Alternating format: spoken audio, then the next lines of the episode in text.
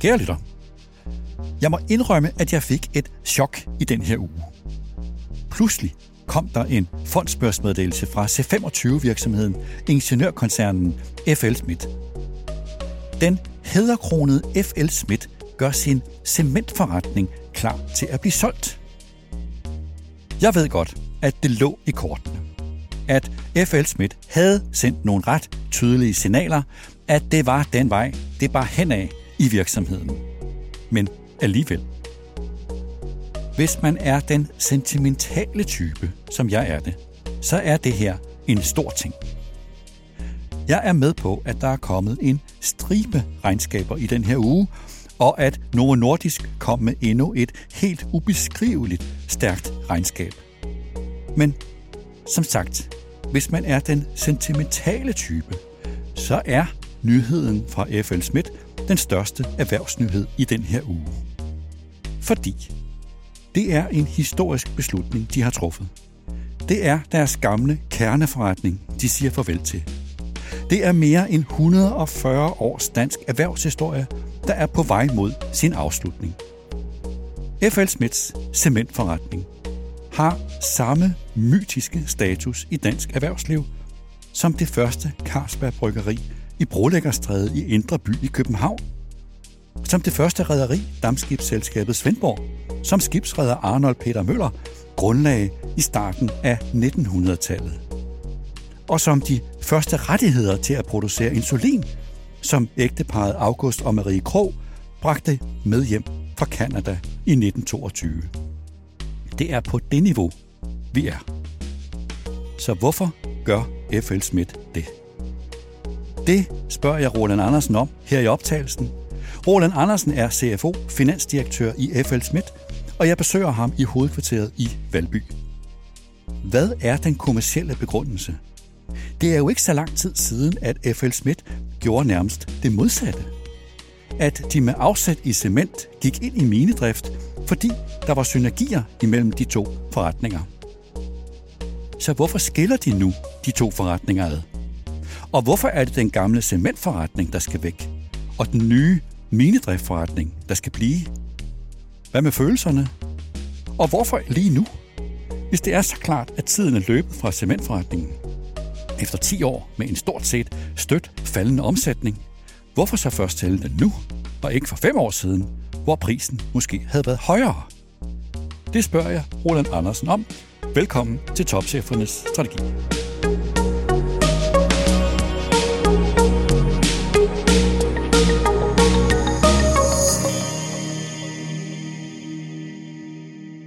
Roland Andersen, tak fordi jeg måtte komme.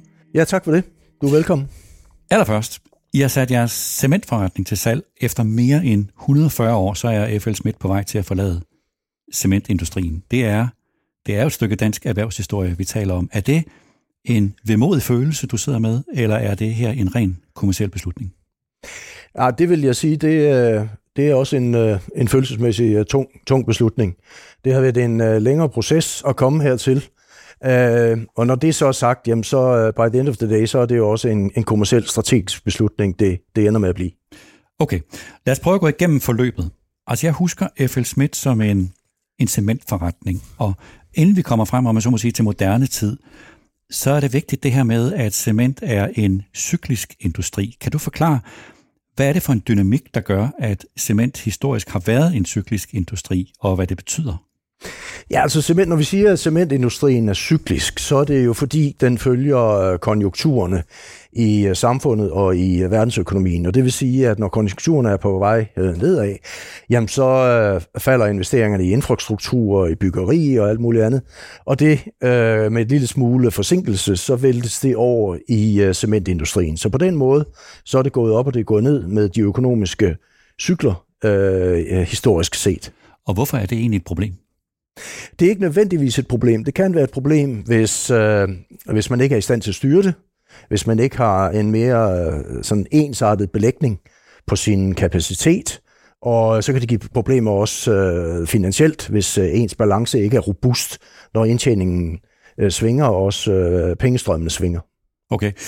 Altså, F.L. Schmidt har jo flere gange forsøgt at gøre sin forretning mere stabil. Jeg kan huske helt tilbage i 80'erne, var man inde i flyvedligehold, så man gik ind i andre aktiviteter, simpelthen for at stabilisere forretningen, og det, det gik ikke særlig godt. Men så tog man et stort skridt i 2007, hvor man købte en kanadisk virksomhed inden for minedrift og gik tungt ind i minedrift. Og det gjorde I ud fra to synspunkter. Et, at øh, cement og minedrift har nogle teknologier til fælles, og to, at man håbede, at eftersom at cementindustrien er cyklisk, så kunne en større forretning i minedrift gøre den samlede forretning mere stabil. Set i bagspejlet, var den idé rigtig dengang? Altså, det, det, det er rigtigt. Nu har jeg jo ikke øh, været her ret meget mere end øh, lige, knap, lige knap fire år, så jeg kender ikke præcis, hvad der er sket. Men ideen var, at øh, cementforretningen stod alene, efter øh, at øh, nogle af tingene var blevet frasolgt i nullerne. Og øh, i mineindustrien, der er det sådan, at øh, nogle af de teknologi, teknologier, vi bruger, der er overlap. Øh, og øh, synergierne kunne være, øh, hvis man har ingeniører i cementforretningen, så kan man også have ingeniører i sin mineforretning. Der er et fælles hovedkvarter, øh, projektledelse og projektledelse. Der er sådan for, forskellige øh, synergier. Og så øh, begyndte F.L. Schmidt at købe op i mineindustrien øh, ret kraftigt i en årrække der frem mod 2012 til 2014. Og øh, det tror jeg egentlig var rigtigt set. Øh, det, det, der så sker, det er, at, øh, hvad skal vi sige, øh, men det vil sige, bare, lige så, det vil sige, at den oprindelige idé, som for alvor bliver eksekveret på omkring 2007 og årene derefter, den var sådan set rigtig nok. Ja, jeg tror ikke, ideen fejler noget. Jeg tror ikke, ideen fejler noget. Uh, og så uh, kan man sige, så er der jo et, et, et stort boom i mineindustrien her når 2012 og 13. Men uh, så sker der det i, uh, i cementindustrien, at den bliver den bliver overbygget, om jeg så må sige. Der er hæftig overkapacitet øh, i cementindustrien, øhm, og det betyder, at efterspørgselen efter det, som F.L. Schmidt har gået og gjort, falder. Jeg tror også, og det, det er mere min egen sådan øh, udefra ind, øh, jeg tror ikke, at de synergier, vi troede, der kunne være, er blevet tilstrækkeligt brugt og øh, efterhånden som, som øh, cementforretningen er faldet i størrelse, og den er faldet i størrelse øh, de sidste 10 år omsætningsmæssigt, plus minus år for år, og øh, mineforretningen er vokset, jamen så er de synergier blevet mindre og mindre tydelige for os øh, internt. Hvad er, den, hvad skal vi sige, hvad er den strukturelle forklaring på, at det er gået sådan? Hvis, med mindre det er sådan en ren ledelsesmæssig forklaring. Nej, den strukturelle forklaring er, at der bygges simpelthen ikke cementfabrikker mere, som der gjorde for 30 år siden. Der bygges måske 10-15 rigtig store cementfabrikker om året. Mange af dem er i Kina, mange af dem er i Afrika, hvor vi ikke øh, direkte øh, computer, hvor kineserne bygger. Øh, så, så det man i langt højere grad gør nu i sine cementfabrikker, det er for første kører man kun 60, måske 70 procents udnyttelse. Det vil sige, der er måske en dag og to om ugen, hvor de ikke kører.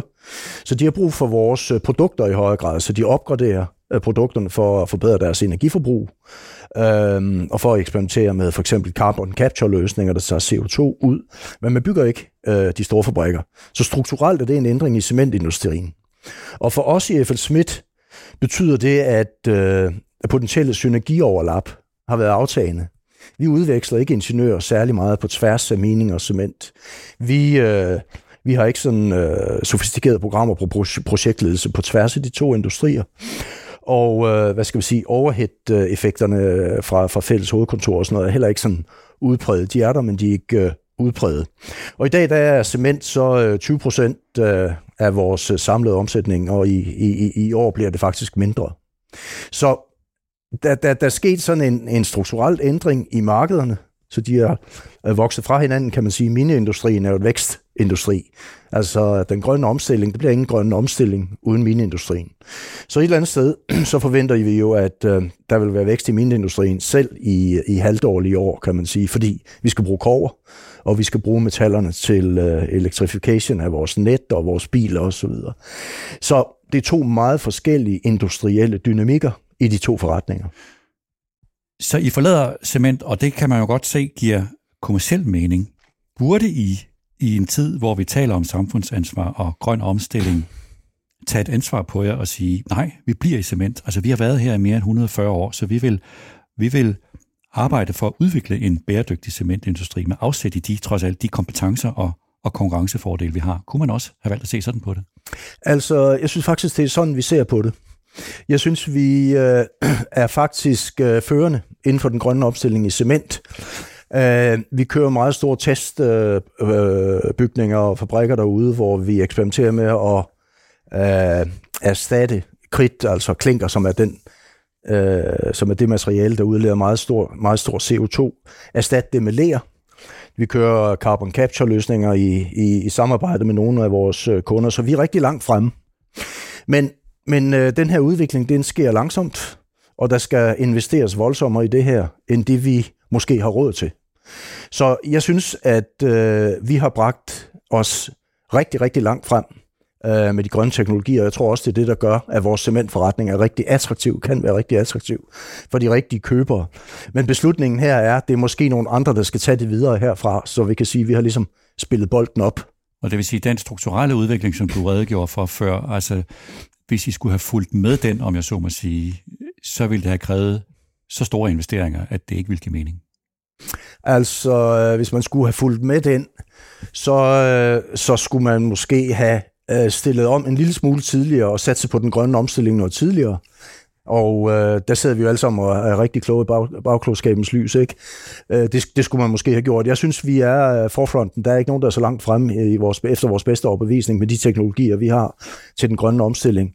Vi, øh, vi er ved at gå, øh, gå live med en cementfabrik i Afrika, som laver cement på ler. Det er helt epokegørende at, at, at reducere CO2-udledningen med over 50 procent og sådan noget. ting. Så det tror jeg er rigtig, rigtig attraktivt for vores forretning. Men har I forsømt den så? Altså kunne I have udviklet de konkurrencefordele, I trods alt har?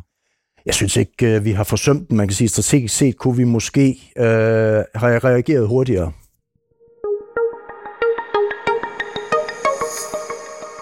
Det er jo sådan i industrivirksomhed. Altså man kan jo godt sammenligne den her dynamik med andre industrivirksomheder. Der er sådan et, et eksempel fra, fra Danfoss, øh, som i hvert fald internt i Danfoss er meget berømt, og det er, at de havde en forretning, der hed Household Compressors, der lavede kompressorer til køleskabet i 50'erne og havde kæmpestor vækst. Og i 60'erne, der var det faktisk halvdelen af Danfoss forretning. Og så bliver det mere modent marked, mere commoditized. Det begynder sådan at man diskuterer, om den tiltrækker for mange ledelseskræfter væk fra noget, som kunne bruges på, på vækst, og til sidst så solgte de den for at få en bedre ejer. Det samme argument, som I bruger i dag. Kan du genkende sådan et forløb, altså at en industrivirksomhed i virkeligheden er en slags portefølje af mange forskellige forretninger, som man hele tiden skal vurdere, hvorhen de er i deres livshistorie? Øh, Ja, det vil jeg sige, det har der været, det har der været elementer af her. Altså, det her med, at cementforretningen er cyklisk, det betyder jo i princippet, at der vil være gode år, der vil være dårlige år. Så når du ser de første dårlige år, måske et dårligt år mere, så er der en tendens til at sige, at det kommer jo tilbage. Det ved vi jo. Uh, så ligesom uh, at, være, at være realistisk omkring, jamen, er, er det i virkeligheden det, vi kigger på nu, eller er der en strukturel uh, ændring i markedet, ud over de cykliske udsving. Så det er vel den ene ting. Den anden ting er, at, at øh, man sidder med en forretning, man øh, er rigtig, rigtig stolt af. Vi har været rigtig, rigtig stolte af. Og, og ligesom erkende, at, øh, at der måske er konkurrence fra Kina, at øh, nogle af de ting, vi har været gode til, det, det er der ikke så meget brug for mere, fordi der bygges ikke så mange fabrikker. Jamen, så har man ikke brug for den kompetence i samme grad. Det er jo en erkendelse, som er måske kan gå ondt og kan være lidt øh, følsom.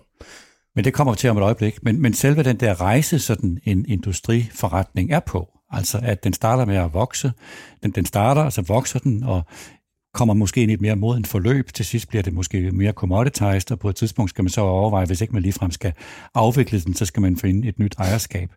Altså hvis man ser på jeres cementforretning, har det så taget jo øh, over 140 år, men hvis man ser sådan industrielt på det, er det så et klassisk forløb for sådan en, en industriforretning i virkeligheden? Altså, det, det, det er det måske nok. Jeg, jeg tror, det der er det der er øh, sagen i, i cementindustrien i dag, det er, at det, det er en, at det, der, der sker en omstilling, eller måske endda en disruption, altså fordi vi skal væk fra at bruge klinker. Og, og det er mere det, der skal ske nu end det er egentlig øh, commoditization. Det er egentlig ikke det, vi er op imod. Jeg synes, den, de tekniske løsninger, vi har, de produkter, vi har, de er, de er competitive, de er ikke commoditized.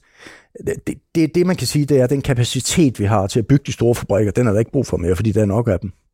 Og øh, hvis man skal til at, at lave cement med ler, så kommer man til at gøre det i nogle nye, øh, mindre outfits.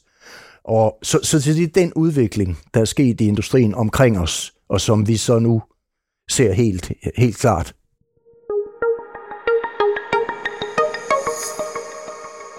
Sådan et forløb er jo ikke kun kommercielt og rationelt. Der er jo også mennesker involveret, og det er jo virkelig det, du, du, du lægger op til. Hvis jeg skulle starte et sted omkring det, hvis vi starter med kompetencerne, altså jeg vil jo tro, at der er forskel på at lede en forretning, som, som ledes ud fra, fra en ambition om stadig at skabe vækst, og så en forretning, for eksempel jeres cementforretning, som nu ledes ikke længere ud fra at skabe vækst, men ud fra, at den skal have et nyt ejerskab. Betyder det, at den bliver drevet forskelligt? Altså driver man en, en forment, leder man en cementforretning på en anden måde i, i, i sådan nogle år, hvor den er inde i et andet forløb end for eksempel jeres minedriftforretning? Altså, øh, øh først og all, en af de vigtige grunde til, at, at vi, vi synes, vi kan sælge cementforretning, det er, at mineforretningen skal ledes markant anderledes end vores cementforretning. Når det er så sagt, hvis vi zoomer lidt ind på vores cementforretning, øh, så, øh, så har vi jo været igennem en øh, restrukturering, øh, basically siden jeg startede her for fire år siden, hvor vi var tabsgivende. Nu har vi øh, taget kapacitet ud, vi har skåret nogle af de øh, forretningsområder eller produktområder væk, som der ikke er brug for, som har været øh, hvad skal vi sige, tvivlsomme med hensyn til lønsomheden. Så nu står den mere skarpt i det, vi mener, der er brug for i markedet. En serviceforretning, som skal vokse, og så et apparat omkring udvikling af den grønne omstilling. Det er der, vi står. Og den transformation øh, har vi forsøgt at styre igennem over de sidste tre år. Øh, og det har ikke været for at klargøre den til salg. Det har vi ligesom for at få den til at at, at komme derhen, hvor den skal være forretningsmæssigt med de afkastkrav, der har været, og, og gøre brug af de meget store kompetencer, der er i, i vores organisation. Men det er jo en anden ledelsesopgave, så I har været igennem i de tre år, end jeg gætter på, både i forhold til mine øh, forretningen, og også i forhold til forhistorien i cementforretningen. Ja, altså, altså lige, øh, og det har været en omstillingsopgave, det har været, det har været transformation. Ikke? Vi har lavet en, en restrukturering af, af den forretning, måske lidt, lidt groft ord at bruge, men det her, vi har jo restruktureret den forretning, og nu skal den drives fremad. Så nu er der kommet en ny øh, chef i vores cementforretning, som skal drive den forretning fremad, vokse vores serviceforretning, udvikle vores produktløsninger, og, og være sikker på, at vi står allerforrest i øh, de teknologiske løsninger på den grønne omstilling. Så man kan sige, at vi har, vi har øh, omstillet den forretning over de sidste øh, tre års tid. Vi har fået den gjort øh, lønsom. Øh, den er blevet en smule mindre de øh, produktområder eller øh, store områder, vi, vi ikke ønsker mere, er nu lukket ned, og nu står den øh, der, hvor den skal. De mennesker, der er involveret i, i et forløb som det her, det er jo også mennesker, der træffer beslutninger. Det vil jo også sige jeres direktion og jeres bestyrelse. Sådan en erkendelse, som man har været igennem her i huset, at cementforretningen ender med at skal have en ny ejer. Hvilket tempo sker sådan en erkendelse i, at forretningen ikke længere er en del af fremtiden her? Hvor hurtigt er det gået? Eller langsomt? Altså det er jo, øh, der er ingen tvivl om, det er jo en, en modningsproces. Så en ting er øh, ligesom at erkende, at øh, dele af det marked, vi opererede i for 20 år siden, ikke, ikke er der mere. At det nu rigtigt. Øh, har vi forstået det rigtigt? Øh, bruger vi det marked rigtigt? Og så videre. Og øh, så, så, så det er den ene ting. Sige, hvad kan vi så gøre? Hvordan ser forretningen så ud?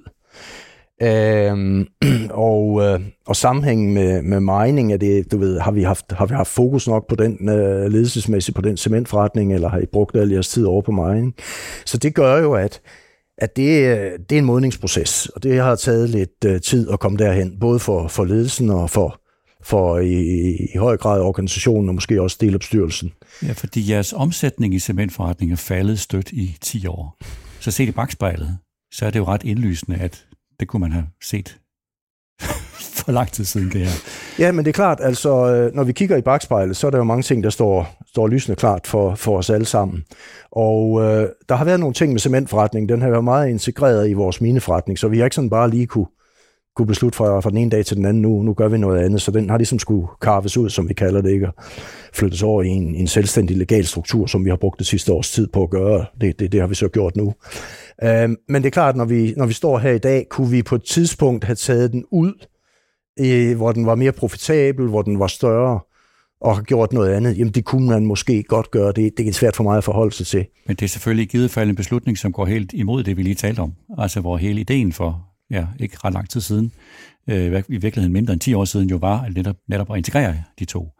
Og man oplever vel i den situation også, at øh, gætter på, ledelsen i sådan en cementforretning vil øh, naturligt blive ved med at argumentere for, at hvis bare vi lige får en chance til, så skal I nok se, så kan vi godt vende den rundt. Ja, det, det oplever man, men, men uh, Niels, jeg tror også, vi lige skal back op og så kigge på FL Schmidt som sådan, fordi hvis vi kigger på FL Schmidt bare for en 5-8 år siden, der var mine forretninger, cementforretningen, lige store. Så det vil sige, hvis man ligesom havde gjort noget med cementforretning, så har man efterladt en mineforretning, der måske ikke var stor nok, eller ikke var klar til at stå selv. Så der har været en udvikling, dels i cementforretningen og erkendelsen omkring den strategiske retning, og, og hvor går hvor er markedet på vej hen. Og så har der været øh, samlet set med FL Schmidt, altså hvor var mining egentlig? Vi lavede en meget stor øh, et meget stort opkøb i Tyskland af ThyssenKrupps minedivision i øh, 2021, skrev vi under og fik det i 2022. Og det var ligesom det, der gjorde, at nu var mining det, vi går og gør. Den var markant større, og, øh, og cement blev, hvad skal vi sige, lillebroren i hvert fald mål på omsætning. Så det var, for FL Schmidt tror jeg, at den akquisition, det var, det var et breakpoint. Også i forhold til cementforretningen? Ja. Fordi risikoen er jo, at, at hvis erkendelsen går for langsomt, at så sælger man for sent, og så får man en lavere pris, end I måske kunne have fået. Er det en risiko, at, at I har simpelthen sat jeres cementforretning til salg for sent, og hvis I havde gjort det for fem år siden, eller endda for ti år siden, så havde I fået en bedre pris, end I kan få nu? Det bliver lidt spekulativt, det her. altså, fordi øh, da jeg startede der for en 3-4 år siden, der var cementforretningen tabsgivende. Der ville jeg vurdere, at den ikke kunne sælges. Så, øh, så det vi gik i gang med der, det var ligesom at fikse den, øh, så må sige. Få, øh, få, få den right sized, få taget de ting ud, som der ikke var brug for, eller var tabsgivende, til ligesom at bringe den op på en 5-6% forretning, som den er i dag, som vi tror er, er, er det rigtige at gøre, plus minus. Så hvis man skal spekulere i, om den skulle være solgt tidligere, så skal man noget længere tilbage, og det, det kan jeg simpelthen ikke uh, vurdere. Måske var det virkelig den opgave, der lå til dig, da du blev ansat i 2019. Ja, hvem ved? Roland, jeg vil godt slutte med det historiske. Øh, der kom en bog for et par år siden, som jeg faktisk godt kan anbefale, øh, skrevet af historikeren og museumsinspektør Morten Petersen. Den hedder Cementen, udgivet på Aalborg Universitetsforlag. Det er en bog, der handler om det danske cementeventyr i Asien. At, og det, det, det, er en, det er en fantastisk historie, at i slutningen af 1800-tallet, starten af 1900-tallet, så var der nogle danskere, der rejste herfra, F.L. Schmidt til Macau med den nye teknologi i cementproduktion, og det lykkedes dem faktisk i løbet af nogle få år at, at få gennembrud mange steder i Asien og skabe danske markedspositioner, som nu efterhånden er ved at gå tabt. Men altså, de var der i næsten 100 år. Når man læser sådan en historie, så er det jo, at jeg tænker, den cementforretning er jo en fantastisk historie. Den er en del af jeres identitet og kultur. Og det må jo simpelthen gøre enormt ondt på mange af dine kollegaer at sige farvel til sådan en forretning. Hvordan håndterer I det internt? Jamen, jeg kan godt sige dig, Nils, det er, øh, det er meget, øh, meget følelses, følelsesfuldt. Det er sådan, at øh, vi har vores udstyr, FL Smith udstyr, på over halvdelen af verdens cementfabrikker. Vi er over det hele. Vi er suverænt førende og har været det i rigtig mange år. Er det sådan set stadigvæk. Så det er øh, med vemod, og det er følsomt for organisationen. Og vi har rigtig, rigtig mange øh, dygtige medarbejdere, der har været med, med i mange år. Vi har for nylig haft 50 års jubilæum herinde, og det er i cementforretningen. Og som du siger, så er FL Smith i industrien kendt over hele verden, uden undtagelse. Så det har været en, øh, en meget følsom rejse, og det er stadigvæk en følsom rejse. For mig øh, personligt, og også det vi siger til organisationen, der, der siger vi egentlig, at nu bliver, nu bliver FL Smith Cement sat fri. Altså fordi håbet kan være, at vi finder den helt rigtige køber, som vil cement, som vil den grønne omstilling, som vil give FL Smith til, til cement måske yderligere 100 år øh, i en udviklingsrejse, som jeg tror, en, en ny ejer vil være meget bedre til at give. Det er jo et argument, som er meget rationelt, og her taler vi om noget andet. Her taler vi om følelse. Jeg kender også lidt til virksomheden. Altså, der er jo mange mennesker her, som har arbejdet her i 30 år, 40 år. For dem er det måske ikke så meget et rationelt argument. altså, argumenterer jeg også, hvordan håndterer I det internt andet end, end med rationelle argumenter? Kan man overhovedet det? Det er svært. Det er svært. Altså, det som... Øh det, som vi håber, vi kan gøre, det er, at vi kan øh, ligesom appellere til kulturen og sige, at det her, det er faktisk, det her, det er faktisk muligheden for, at F.L. Schmidt Cement lever videre. Ganske vist under et nyt ejerskab, men med øh, en, en fortsat udvikling af kompetencer, fortsat udvikling af de mange, mange dygtige medarbejdere, vi har på området, og øh, forhåbentlig øh, stadigvæk en, en, en fuld øh, global øh, presence. Så det er ledelsesmæssigt er det naturligvis en, en, en svær opgave, det er en omstillingsopgave, og det er en organisation, som har været igennem en årrække af omstillinger og restruktureringer, som i forvejen er, øh, er hårdt belastet på det område, kan man sige. Bliver der noget tilbage af sådan en F.L. Schmidt ånd, når det her det er overstået? Ja, altså F.L. Schmidt kommer jo til at øh, leve videre som et øh, mineselskab og øh, en, en, en, en, en tung øh, udbyder til, øh, til øh, mineindustrien. Og det kommer vi til at videreudvikle og også øh, købe til og en, et, et, et tungt vækstspor fra, fra med næste år, hvor vi sætter ud på en, på en vækstrejse. Og i en dansk kontekst, der vil det være der, F.L. Schmidt lever videre. Roland Andersen, tak fordi jeg måtte komme. Velbekomme.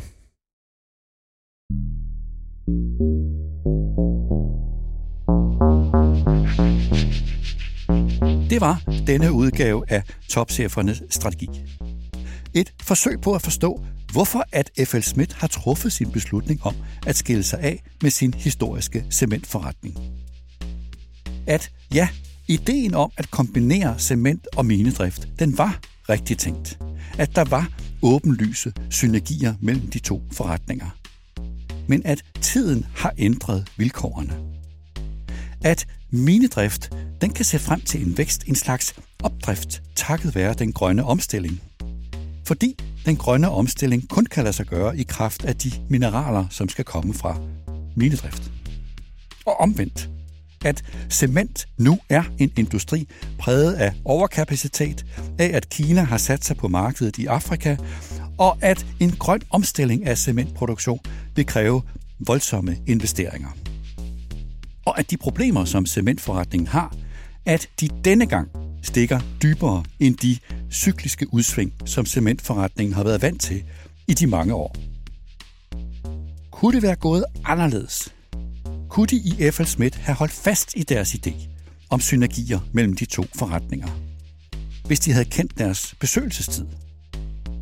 Det er umuligt at svare på udefra. Så nu må man iagtage forløbet som et eksempel på en klassisk industriel rejse i en porteføljevirksomhed – at de enkelte forretninger har deres eget liv, at man som ledelse hele tiden må overveje den industri, man er i, om den er attraktiv, om man har en gunstig position, at valget af industri, det er et aktivt valg, som man skal forholde sig til løbende. Og så er der det med følelserne. Det er tydeligt, at det her har været en svær beslutning.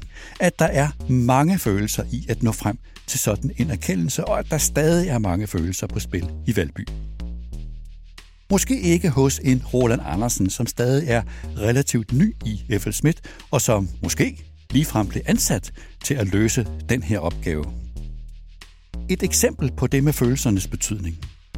Hvis vi lægger til grund, at beslutningen er rationel, at cementforretningen er bedre tjent med et andet ejerskab, så man kan fokusere kræfterne på minedrift, så er valget af tidspunkt interessant. Fordi når nu at cementforretningens omsætning stort set har været faldende i 10 år, hvorfor så egentlig først nu? Det er nemt at stille sådan et spørgsmål i bagklogskabens lys, jeg ved det godt, men jeg er jo journalist, og dermed så lever jeg jo af at være bagklog på andres vegne, og overvejelsen er lærerig. Hvis vi ser fem år tilbage, så var minedriftforretningen måske, måske ikke, stor nok til at stå alene. Dertil kommer, at det er nemt at se for sig, at F.L. Smiths bestyrelse har stået over for en ledelse i cementforretningen, der hele tiden har kæmpet hårdt for at få en chance mere. Bare lige en chance mere. Men alligevel, hvorfor først nu? Den naturlige iagttagelse er, at der er stærke følelser på spil. Selv i en af landets største børsnoterede virksomheder, så er det svært, rigtig svært, at sige farvel til en vigtig del af sin kultur, sin identitet. Sådan nogle følelsesmæssige overvejelser er vigtige. Ikke kun af indlysende menneskelige grunde, men også af kommersielle grunde. Kunne F.L. Smiths aktionærer for eksempel have fået en højere pris for cementforretningen, hvis bestyrelsen havde truffet beslutningen tidligere? Det spørgsmål må interessere aktionærerne, og vil sikkert også indgå i deres evaluering af forløbet. Så, følelser og forretning er viklet ind i hinanden, endnu i vore dage, og det er også det, der gør erhvervslivet så forunderligt og spændende at følge med i. Det bliver spændende at se det nye F.L. Schmidt, der kommer ud på den anden side. Vil det lykkes ledelsen at tage nogle af de kompetencer og de konkurrencefordele, som man har opbygget i cementforretningen igennem så mange år, at tage dem med over i det nye Schmidt. Det bliver spændende at se. Hvis du, kære lytter, vil læse den bog, som jeg nævnte i podcasten, så hedder den Cementen og er skrevet af Morten Petersen. Den udkom på Aalborg Universitetsforlag i 2019. Og hvis du er interesseret, så kan du her i podcasten finde det lille portræt, som jeg lavede af F.L. Smiths store historiske profil, Alexander Foss, for et par år siden. Du kan finde optagelsen, hvis du søger på 19. juli 2022. Tak til Roland Andersen, finansdirektør i F.L. Smith. Tak til Peter Emil Witt, der redigerede optagelsen, og tak til dig, der lyttede med.